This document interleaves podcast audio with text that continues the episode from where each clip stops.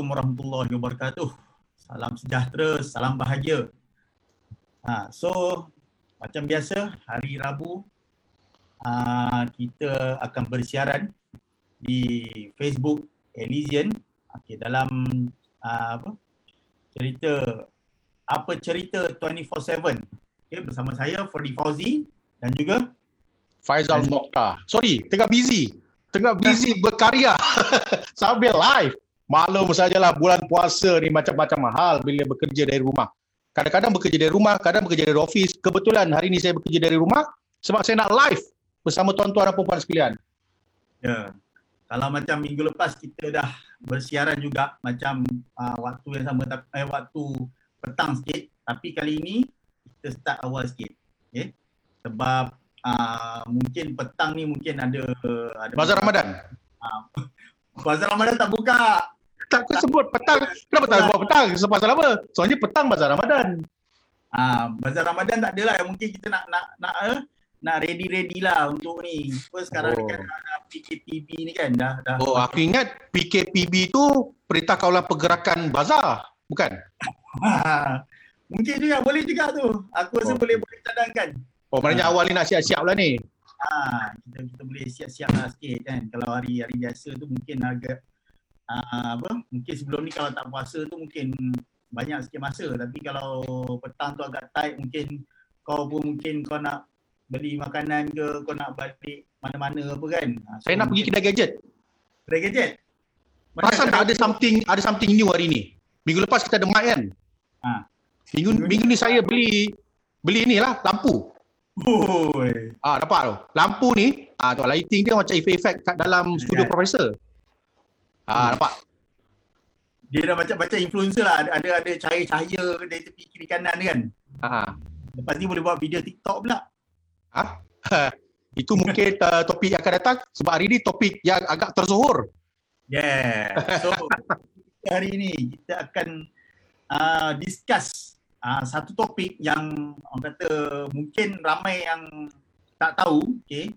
Faizal merupakan uh, kalau kalau ramai yang kenal dia dengan apa seorang uh, yang kata uh, enthusiast dalam komik, dalam filem dan juga uh, pop culture. Okay. Tapi dia juga adalah seorang siapa Faizal? Uh, dia macam ni lah. Sebenarnya benda ni rahsia. Tapi sebab kau nak bocorkan rahsia ni, aku tahu kenapa kau nak bocorkan rahsia ni. Sebab kita nak naikkan trafik. Kita nak naikkan trafik. so, topik kali ni macam ha. mana nak jadi copywriter tersohor. So Faizal, macam uh, apa dalam topik yang kita hari ni lah, apa yang kau boleh definisikan sebagai copywriter tersohor ni? Okey, uh, mula-mula saya nak ucapkan terima kasih kerana berani membocorkan rahsia ni. Sebabnya rahsia ni kita share untuk kita punya viewer dan follower je lah. Yang tak ikut tu Alhamdulillah. Sebab ramai yang tak follow, yang tak follow atau tak ikut tu rugilah. Sebab tak dapat dengar rahsia ni. I hope you won't catch up. Dia hanya catch up di kalangan follower kita je. Sebenarnya uh, in terms of uh, profession, career wise, yeah. saya full time full time uh, kerja saya adalah seorang copywriter lah. Atau dalam bahasa Melayu penulis iklan. Jadi apabila kita uh, cerita pasal copywriting atau copy menjadi seorang copywriter ni, saya rasa lately ni dia jadi satu kerjaya yang agak seksi ya. Selama ha. ni. Ha. Apa Kenapa kau dalam banyak-banyak orang kata career yang kau ceburi uh, copywriter ni antara uh, kerjaya yang memang kau kau ambil lah sebagai apa kerjaya khas kau Okay. Uh, sebab dia banyak, cerita dia banyak tapi saya nak breakdown kepada tiga sebab you know three is my favourite reason numbers yang aku suka bagi. Nombor satu, aku dibesarkan pada tahun 80-an tau. You know 80-an macam mana kan? Kau pun dibesarkan tahun 80-an. 80-an dan early 90s lah. Zaman ni adalah zaman uh, uh, hyper pop culture uh, influence yang melampau sangat. So semua benda kita akan terpengaruh. Okay, orang pakai kasut dogmat, kita nak pakai dogmat. Kita nak pakai naramu GQ, talinga GQ kita nak pakai. Yang kata kita orang biasa, artis-artis pun tiru je whatever on TV. Dan aku, sebagai hmm. seorang peminat uh, extreme viewer of TV dan juga hmm. filem, aku mudah terpengaruh tau dengan apa yang aku tengok dan aku pun dah terpengaruh dengan dia punya dialog. So maknanya kalau kau katalah aku tengok cerita Transformers, ini bukan Transformers yang yang uh, live action yang kartun kan. Ha, katalah. Aku from from the first viewing tu, lepas tu aku dah hafal dia punya cheeky dialog tau. Hmm. Ah, so bila aku tengok MacGyver, aku tengok Airwolf, so all these key dialog membuat aku sangat tertarik dengan prosa, tertarik dengan orang kata nuansa orang berdialog dan dia ada ada kata-kata yang buatkan kau wow. Bukan setakat dia mutiara kata. Okay? Dan tahun 80-an juga, 90-an juga aku diperkenalkan dengan arwah Farid Ismail Amir. So all these words yang come out from TV, from from uh, lirik, lagu apa semua, membuatkan aku mudah terpengaruh dan aku rasa wow. Aku rasa words ni, words ni hmm. adalah sesuatu yang powerful. Itu nombor satu. Aku terpengaruh dengan pop culture 80s. Dan nombor dua, nak, nak ha.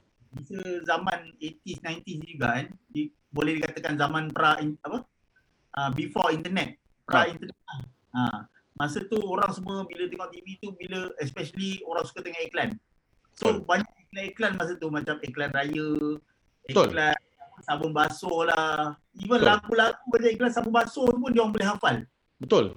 Itu semua the power of, of words dengan copywriting tu. Ya. Yep. Okay, influence kedua, sebab terbesar yang kedua aku macam default menjadi copywriter ni sebab aku seorang rocker. Aku siapa yang pergi kelas aku online, siapa yang datang aku punya talk pasal copywriting ni selalu aku akan cerita pasal sejarah aku jadi copywriter yang yang mana aku banyak dipengaruhi oleh lagu-lagu rock. Lagu-lagu rock tahun 80-an sama-sama rock kapak ni, lirik dia bukan main-main tu. Bukan main-main.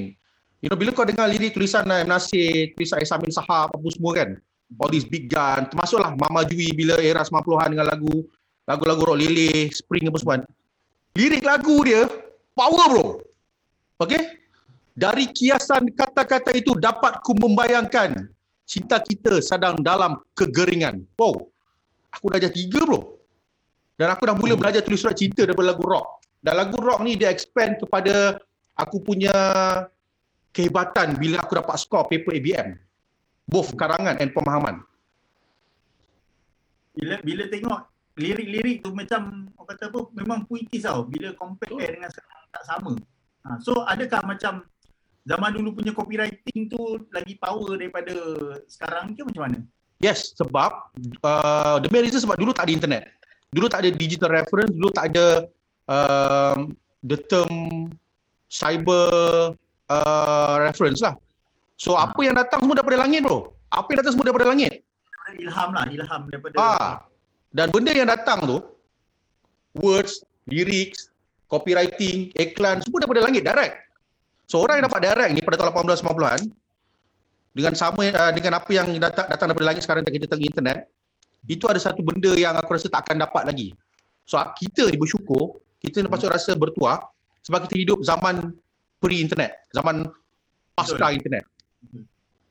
Sebab bila kita ni bila hidup zaman 80-an ni kita terdedah dengan apa apa uh, pra internet benda-benda yang analog hmm. dan kita dah masuk ke hujung 90-an tahun 2000 tu kita dah start pada benda-benda digital lah. Macam smartphone, laptop, internet macam-macam. Dan juga sekarang ni pun dah ada IoT dan banyak lagi benda yang kita nak explore lah. Dan rasanya kita ni memang insan yang bertuah lah. Okay. so yes, Faizal ya. yeah. um, okay uh, macam um, bila tengok topik hari ni kan tadi aku dah tanya kau uh, kenapa kau pilih kerjaya sebagai copywriter? Dan aku nak tahu jugalah uh, seorang copywriter ni macam mana dia punya apa kehidupan dia sebagai seorang copywriter ni? Dalam sehari-hari dia punya apa operasi dia. Di copywriter ni kalau secara general lah secara am ya secara umumnya dia ada dua kehidupan. Dia boleh pilih dua kehidupan ni dan dia boleh pilih dua-dua kehidupan juga. Satu kehidupan kalau yang biasa yang lazim kalau kalau satu kehidupan ni life dia kalau dia berkhidmat di bawah uh, klien ataupun agensi. Macam saya pernah berkhidmat di bawah klien dan agensi dan masih lagi sampai sekarang dan saya pernah berkhidmat secara solo lah maknanya kita buat freelancing lah. So dua kehidupan ni walaupun uh, dia punya profession atau career dia sama sebagai copywriter tapi dia punya rutin lain bro. Dia punya rutin lain. Uh, rutin di bawah agensi, di bawah klien, uh, kau akan diganggu kau macam diganggu macam seolah-olah kau ada kelibat belakang kau. Siang malam kau tidur, WhatsApp kau berbunyi, email kau uh, sampai kau tahu tak? Kau tahu tak bulan lepas aku terpaksa upgrade aku punya Gmail account tau.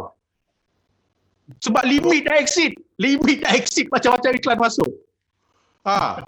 Aku sekarang uh, di bawah skim uh, Google One. Aku dah ada Google One tau sekarang. Kau tahu kan? Ha, tahu tahu. Ah, aku sekarang upgrade version pada Gmail lah. ah sebab banyak sangat gangguan. Aku rasa bukan sesuatu yang menakutkan. Cuma aku ni suka sebelum Azwan Ali create copy-copy ataupun uh, tagline See My Level tu, sebenarnya aku dah ada dah copyright See My Level tu. Cuma aku taklah kecoh macam dia. So when you when you see my level, you see my level lah. You don't you don't see you don't you don't need to see sebab benda ni um, adalah satu benda yang aku rasa semua manusia semua orang dulu ni nak kena capai sebab umur kau hari ni, kerjaya kau hari ni, uh, career kau hari ni kalau boleh takkan sama atau tak boleh sama macam career kau tahun lepas atau tahun-tahun sebelum ni. Kau mesti naik ke level kau. Macam dulu aku tak kenal Ferdi. Aku tak masuk Elysian.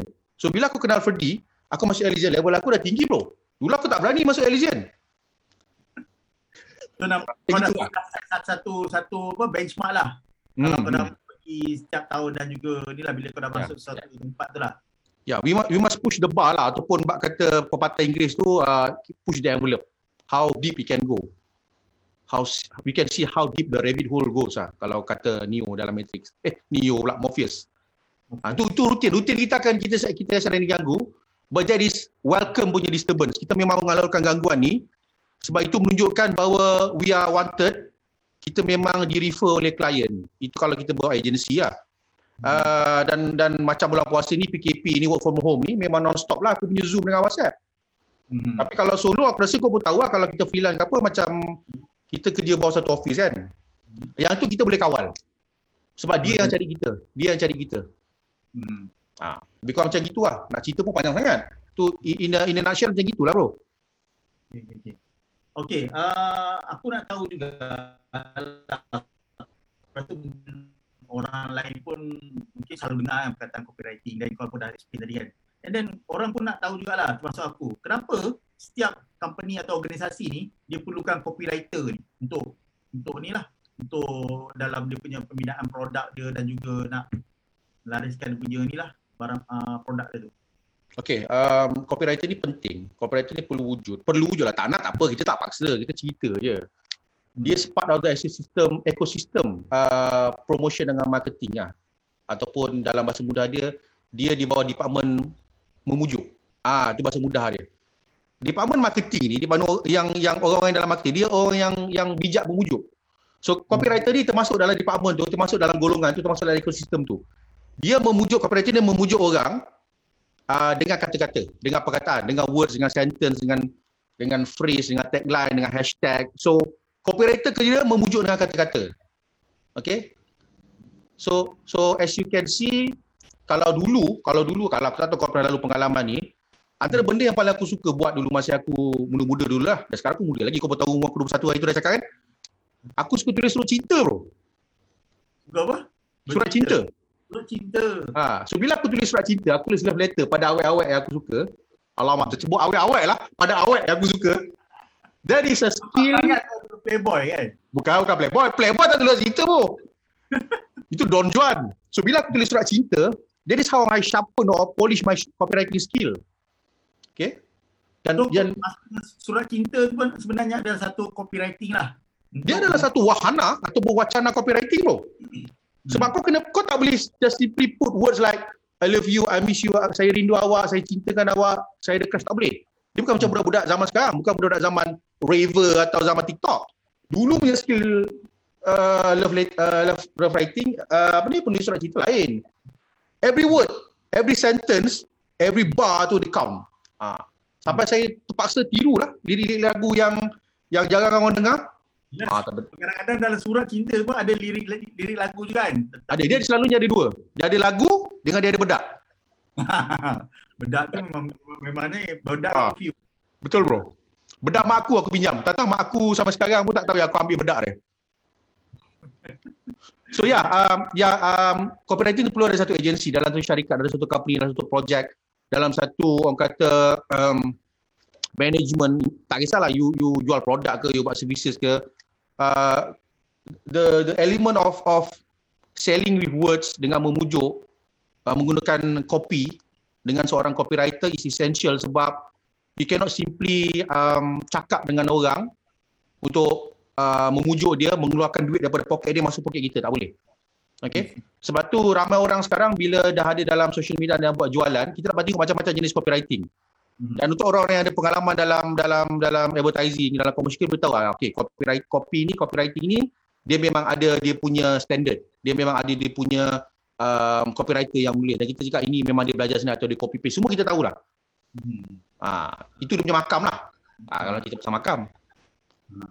Tapi ya kalau macam orang kata macam sekarang ni copywriter ni antara uh, carrier yang boleh orang, orang kata nampak on demand lah. Hmm. Tapi boleh kata orang kata semua orang boleh jadi copywriter. Betul betul. Bilin benda ni bilin bro. Ha? Copywriting ni bilin. Semua orang ada. Betul aku cakap. Semua orang semua orang ada dia punya Tujuh. apa? Sifat copywriting dalam diri dia lah. Ha, skill set lah. Betul. Copywriting. Hmm. Tapi macam mana kita nak kenal sama ada seorang tu dia copywriter ni makam dia macam ni. Copywriter hmm. makam ni mungkin macam, macam ni. Ha. Macam mana okay. kau, kau, kau boleh nampak benda tu? Kalau bahasa mudah lah nak bagi semua orang faham lah. Sebab ini satu orang kata forum atau panel yang open lah. Biar makcik-makcik kat kampung, makcik Kia, makcik Saleh, uh, PM kita pun boleh faham. Uh, sebab PM tu cakap bahasa makcik Kia, makcik Saleh. Aku nak cakap macam itu lah. Aku nak try lah. Eh. Ni benda yang makcik Kia, makcik, makcik Kia lah. Makcik Kia, makcik Saleh faham lah. Kita nak tahu copywriting tu apa tadi?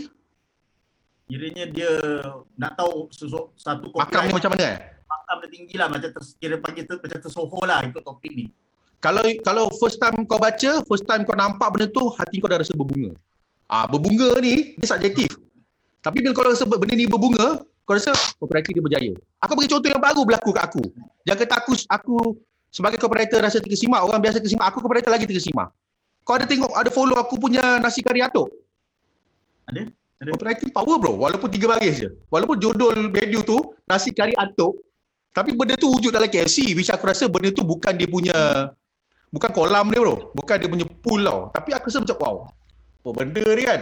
So aku ni, daripada kecil sampai sekarang, memang mudah tertipu dengan iklan bro. Jangan kata iklan dendang atau orang. So aku pun pergilah beratur. Curiosity orang ke ataupun ha. macam, ha. dia ada dia punya spark. Berbunga ni dia ada spark. Ha. Dia macam bunga tapi bunga api. Kalau kita baca macam wow. Dan selalunya yang mudah mudah trigger atau mudah rasa uh, spark copywriting ni ialah orang perempuan. Saya bincang memang orang perempuan dia mudah terpedaya, bukan terpedaya, dia mudah terpengaruh dengan copywriting copywriting yang yang yang ada dekat luar sana kan. Yang lelaki pula dia more towards uh, inform, information. Dia suka benda-benda atau iklan-iklan copywriting yang berbentuk information.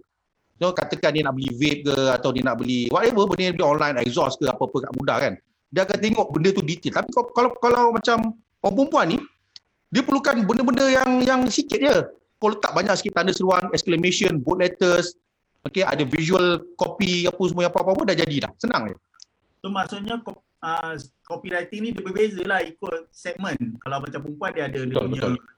dia punya lenggok dia. Kalau lelaki mungkin kau boleh lebihkan kepada macam ciri-ciri hmm. ke dia punya feature dan sebagainya lah. Jadi Sawi Advertisers uh, buat targeting dengan market uh, research untuk audience lah. Dia macam mengorat juga bro. Macam macam dia nak link tadi dengan surat cinta kan. Kita hmm. nak mengorat, kita tengoklah awet tu. Awet tu kita punya audience tau. Hmm. Kalau awet tu kena ngam, kau rasa kau boleh kau boleh ngorak dia, then go for that.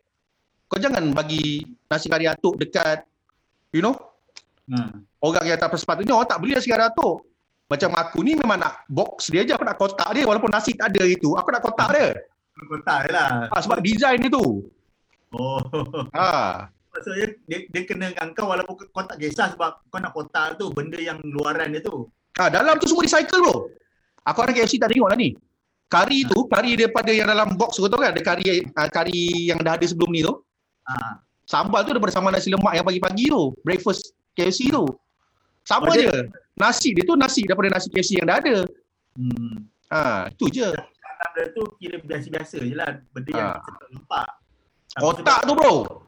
Dia punya satu design dia dengan copywriting yang kau nampak dekat kotak tu yang buat kau tertarik nak nak, nak rasa ingin tahu nak cuba lah. Hmm. dan dan of course kita ada kita ada uh, design yang menyokong copywriting tu. Macam kalau you know dalam dalam iklan kita mesti ada komponen uh, copywriter yang buat copy atau buat penulisan iklan. Dia mesti designer. Designer ni yang buat kalau sandals tu pakai kain pelekat dengan songkok tu kena lah. So komponen-komponen ni yang penting untuk kita berjual. So uh, in, in, a, in a way copywriter ni dia fit aja iklan tu. Hmm. Uh, ada juga iklan-iklan yang power Hmm. Hmm. Visual dia cantik, music dia ngam, tapi copywriting ni tak apa-apa. Ada banyak bro. Ya. Ha. Ini macam mana? Contohnya macam iklan tudung lah. Iklan tudung ni sebenarnya sebab dia punya visual tu, dia punya gambar tu, dia punya model tu dah lawa, copywriting ni tak payah power sangat. Berarti ni kira tak- Ha. orang apa nak tengok sangat lah. Yang penting nanti model tu lawa dan orang pun dah boleh tertarik lah nak beli. Betul tak? Kita panggil brand empowerment lah. ISP bila kau ada ambassador, kau ada duta kan. Macam katakan tudung Nilofa kan. Ha. Kalau kau tengok Nilofa, hampir tak ada copywriting loh. Tak ada copywriting. Sebab Nilofa tu dah power. Copywriting pun orang dah tahu dah tudung Nilofa kan. Ha. Kalau power of branding lah dengan power of influencer tu. Ya. Tapi kalau dia rasa dia nak upah aku, bolehlah DM. Ah, personal pun boleh. Okay. So, uh, okay. Uh, memandangkan cerita-cerita pasal copywriting ni, kita masuk sikit lah dekat Elysian ni kita dah ada apa? Ah, Uh, dah start kursus online kan? betul betul. Ah, Itu dia adalah uh, rahsia penulisan iklan lah yang kau buat tu. Boleh tak kau ceritakan sikit pasal kursus online yang kau dah yang kau nak ajar ni? Eh khusus ni, eh rugilah siapa tak daftar khusus ni sebab benda-benda ni semua rahsia macam aku cakap awal tadi rahsia. Aku bukan jenis orang yang suka-suka lah share rahsia. So bila the moment, bila momen-momen aku share rahsia ni, tolonglah daftar kelas copywriting ni.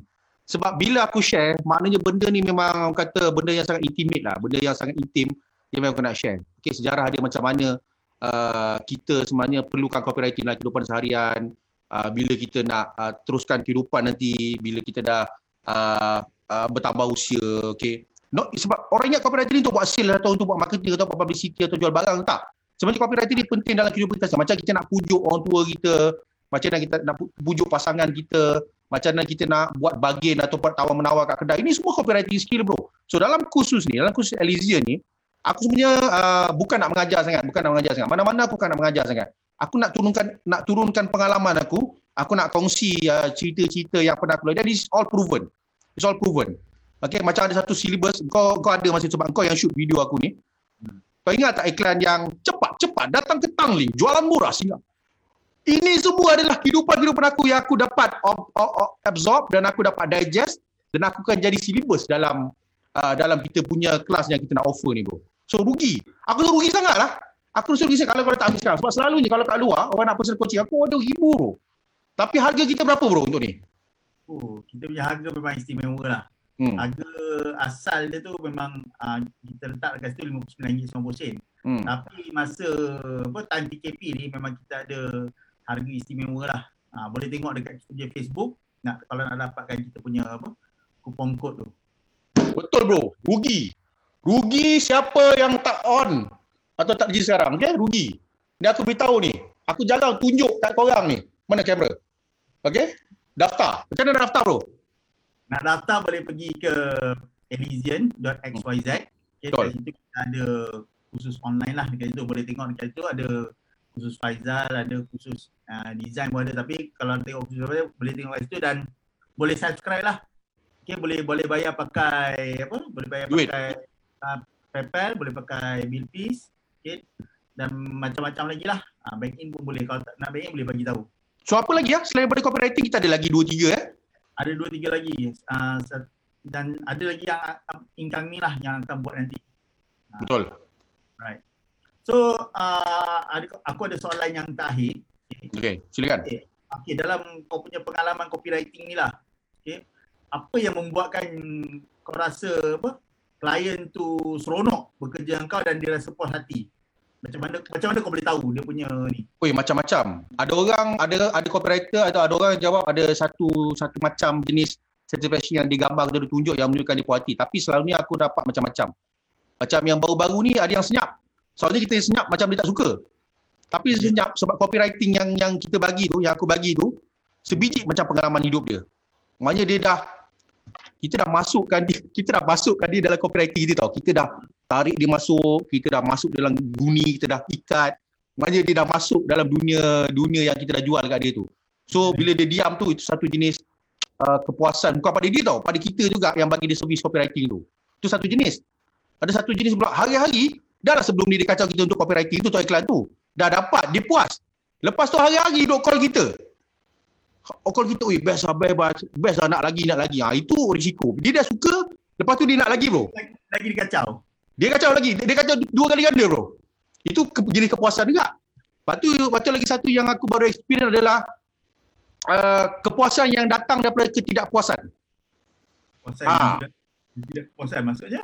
Dia tak puas hati. Dia tak puas hati sebab tulisan tu dah cantik dah. Kopi iklan tu dah cantik dah.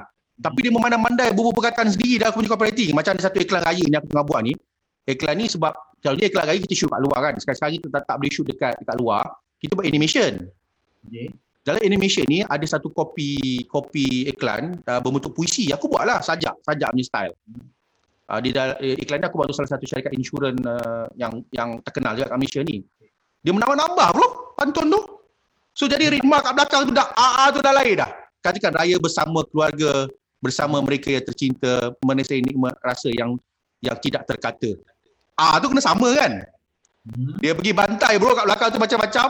Dan dia kata, weh, Faizal, I puas dengan you punya kan, tapi I nak tambah ni. Supaya I lagi puas. Okay, lagi satu kena ingat, advertising is a business of rejection tau. Untuk mengelakkan kita di reject banyak kali dan mengelakkan kita pening kepala, kau benarkan je lah bila perlu. Tapi kalau teruk sangat, kau jangan benarkan. kan. Kalau puisi tu dah jadi macam haiku ke apa, jangan jangan benarkan. Kau kena advise dia. Ah, tapi yang penting tadi jawapan dia tu, dia puas lah, dia puas. As long as kalau dia happy dan dia puas then it should be Ah. okay. Tapi kepuasan tu kena go, uh, go uh, both ways lah. Kena ada dua hala lah. Jangan kau memendam sangat sebab copywriting ni macam bercinta tadi kan aku cakap kan. Jangan kau memendam rasa. Kau punya pasangan je puas tapi kau tak puas dalam percintaan tu bro. Sebab Ah. bila bila macam yelah bila klien tu dia dah suka and dia tambah-tambah sendiri, takut copywriting tu tak sampai pula dekat uh, target Betul. audience. Betul. Dan perasaan tu pedih bro. Perasaan kecewa bercinta ni pedih. Aku dah rasa dah bro. Dan aku rasa benda ni balik bila aku jadi copywriter. Memang pedih. Berendam air mata bro. Tapi air, air tu tak keluar keluar. Dia keluar ke dalam. Sebab takkan kau nak menangis depan depan klien. Hati gila yuk. Ah, itulah cerita dia. Dia punya ni lah. Hmm. Dia pengalaman yang aku dah share. So aku rasa memang memang berharga lah kalau siapa yang dapat uh, apa Faizal punya Oi, tolonglah. Tolonglah daftar. ha. Tak, tak ramai yang tahu sebenarnya uh, Hmm. macam mana nak nak hadapi klien, macam mana nak hasilkan operating yang bagus kan. Hasilnya memang semua dah didedahkan dalam kursus ni. Betul. Ya. Betul. So aku rasa uh, kita pun dah dah lebih dalam 30 minit. Ha. Okay. Uh, uh, it's a good sharing lah uh, kali inilah. Okay. So untuk soalan bonus. uh, Aku baru nak simpan tu aku. Tapi rupanya aku terkena hari ni. aku nak bagi kau soalan bonus pula uh, sebelum kita habiskan sesi kita untuk hari ni. Untuk minggu ni lah sebenarnya. Okay. Okay. Dalam banyak-banyak uh, klien yang apa uh, yang kau dah uh, dah, dah, dah hadapi lah. Apa kata apa? Apa situasi macam situasi pelik yang ataupun situasi yang memang kau tak boleh lupakan bila bila kau deal dengan klien untuk uh, career dalam career copywriting ni. Uh, ulang balik soalan tu macam mana? Dia selama kau berkarier dalam copywriting ni, apa pengalaman kau yang kau rasa macam pengalaman pelik ataupun pengalaman yang kau tak boleh lupa lah dalam bila uh, dalam sepanjang karier kau as a copywriter ni. Oh. Ah, tapi benda ni benda, benda ni rahsia tau. Ada satu dua kali tu, tak banyak lah satu dua kali. Aku pas setuju sebab aku ni orang yang jujur kan. Hmm. Aku pernah recycle idea copywriting orang lain tau. Atau yang dah ada kat, dekat tempat lain. Aku recycle dan klien ataupun orang tu tak perasan. Sebab apa? Maksudnya dia punya yang kau kau kau, kau recycle balik ke ataupun daripada klien tu? Aku recycle balik uh, daripada yang dah keluar. Oh, Dan aku sebenarnya mengambil risiko tau. Tapi aku kena pastikan benda tu tak dekat sangat. Sebab isu ataupun perkara recycle recycle kopi atau iklan ni memang benda normal. Cuma orang biasa jangan buat lah. Saya aku galakkan orang biasa jangan buat. Biar orang-orang biar orang-orang yang ala dia macam buat wiring lah. Kau jangan mana-mana wiring kat rumah. Nanti rumah kau short circuit atau blackout. So macam teknik kau nak recycle kopi atau nak bawa balik iklan ni uh, memang normal untuk uh, copywriter sebab kau kena ingat semua copywriting kau kau buat tu tak semuanya approve atau di accept oleh klien ada yang reject. Reject ni kau jangan buang tau kau simpan. Itu yang maksud aku recycle. So benda bagi aku benda tu pelik. Sebab hari tu dia yang reject aku punya iklan tu tapi dia nak pula balik kat hari lain bila di dalam projek lain dia nak pakai pula yang dia reject tu Ah, itu pelik bagi aku bro So maksudnya idea yang reject tu mungkin keadaan masa tu mungkin dia rasa tak sesuai. Mungkin kali ni punya campaign mungkin bila kau guna balik idea reject tu dia suka pula. Ha, maknanya dalam kes ni kesimpulan yang aku nak cakap dalam peli-peli tu kena ingat no idea or no things go to waste. Kau simpan je benda tu. Kalau surat cinta yang kau nak bagi kat awet tu, awet tu reject atau tolak atau dia menyampaikan kau dia nak bagi kat balak lain, kau jangan frust bro. Kau recycle balik surat cinta tu kau bagi kat awet lain. ha, awet tu kau tak tahu. Kau bagi je lah. Yang penting awet tu jangan tengok video ni. Ha, yelah jangan dia baca cukup lah. Ah. Itu cerita dia. Tu aku dulu aku pelik tapi lama-lama macam pelik yang tak berapa nak pelik sangat. Apa Padahal dia reject. Yelah sebab mungkin macam tadi lah mungkin keadaan, ikut keadaan ikut kesesuaian pada tu lah ataupun Hmm. hmm. kalau mungkin dia ada absent minded ke kan Uh, aku rasa bukan absent minded pun. Dia memang total loss bro. Dia memang total loss bagi dia reject. Siap barang-barang aku lagi. Aku ingat lagi bro. So what are you doing bro? Do you, do you listen to my brief? Do you, do you know what we want or not? Oh aku pun siap masa tu lagi reject. Aku nak kena kau balik. Dia kena bro berapa kali. Aku pun macam puas hati. Aku puas hati sebab patience is a virtue. Kesabaran tu adalah segala-galanya. Ha, Oi, terbaik lah orang yang nama Cash hari tu pun kena dekat dengan aku. Tapi aku tak cerita lah part memang satu. dia reject bro idea aku. Aku ya propose balik, oh dia suka pula. banyak sebenarnya kita tak tahu eh Copywriter dia kena licik lah. Tapi we learn this uh, by experience lah bro. Jangan main pandai-pandai sendiri lah. Sebab tu penting kita kena daftar kelas ni supaya kita dapat tahu berguru kan. Betul tak bro? betul betul kalau nak apa pun belajar pun kena Ada diskaun bro eh kelas ni eh kali ni? ada ada saya cakap lah boleh tengok dekat kita punya Facebook ada Hmm. kita dah Okay. so nampaknya kita pun dah dah lebih masa sikit So aku tak boleh tanya soalan bonus ni. ah kalau tanya-tanyalah boleh ah bagi bagi bagi tak apa Okay soalan bonus aku bro. Hari tu aku nampak kau potong rambut kan? ah potong rambut Macam mana macam mana dengan aku ni? Kau rasa patut aku potong rambut tak hari-raya ni? Wajar tak aku potong rambut ataupun biarkan saja? ah Sebab aku potong kau tahu kan masih raya, hari jadi, tahun baru. Tapi tahun baru tak potong hari tu. oh, Hari jadi tak potong. Ni raya ni aku rasa- patut potong tak? aku rasa dah tiba masa lah potong Potong Ya. macam mana bro? Ha? Soalan bonus ni, jawab betul-betul. Bagi aku soalan bonus paling serius. Potong macam mana? potong macam mana Ah. aku pun tak tahu nak potong macam mana Oi, for the first time kau tak boleh jawab soalan bonus eh. First time ni. Ni sejarah ni. Rugi siapa tak tengok. Okay bro, that's it. ikut, ikut dalam kau punya profile tu pun okey juga Ah, Aku memang nak potong macam profil. Tapi barber tu dah hilang lah bro. Sejak aku punya kedai Facebook, barber tu tak ke mana dah. tak jumpa dah Tak, aku rasa kedai dia pun dah tutup lah. betul kan apa aku rasa banyak barber yang boleh potong lagi ikut template tu Yang potong tu Amor. Yang Amor itu bukan aku nak pergi sangat. oh Tunang aku hari tu beria. Yang suruh aku potong kedai Amor tu. Aku pun potong lah. Aku rasa untung betul lah ada tunang macam itu. Uh, okey okey. So Okey. ada lagi soalan bonus? Ah, tak ada lah bro. Sudah lah bro. Aku rasa tiga soalan bonus dah kita bagi ni. Okey okey Faizal. Okey. So terima kasih banyak-banyak sebab sudi luangkan masa untuk kita punya Elizen apa cerita 27 24/7 hari ini. Yes. So insyaAllah kita akan bersiaran lagi pada masa akan datang dan akhir kata stay home, stay safe dan juga teruskan berkarya. Jangan lupa like, share dan subscribe dan daftar kita punya kelas guys online. Okay. Elysian Interactive. Assalamualaikum. Salam. Bye bye. Bye.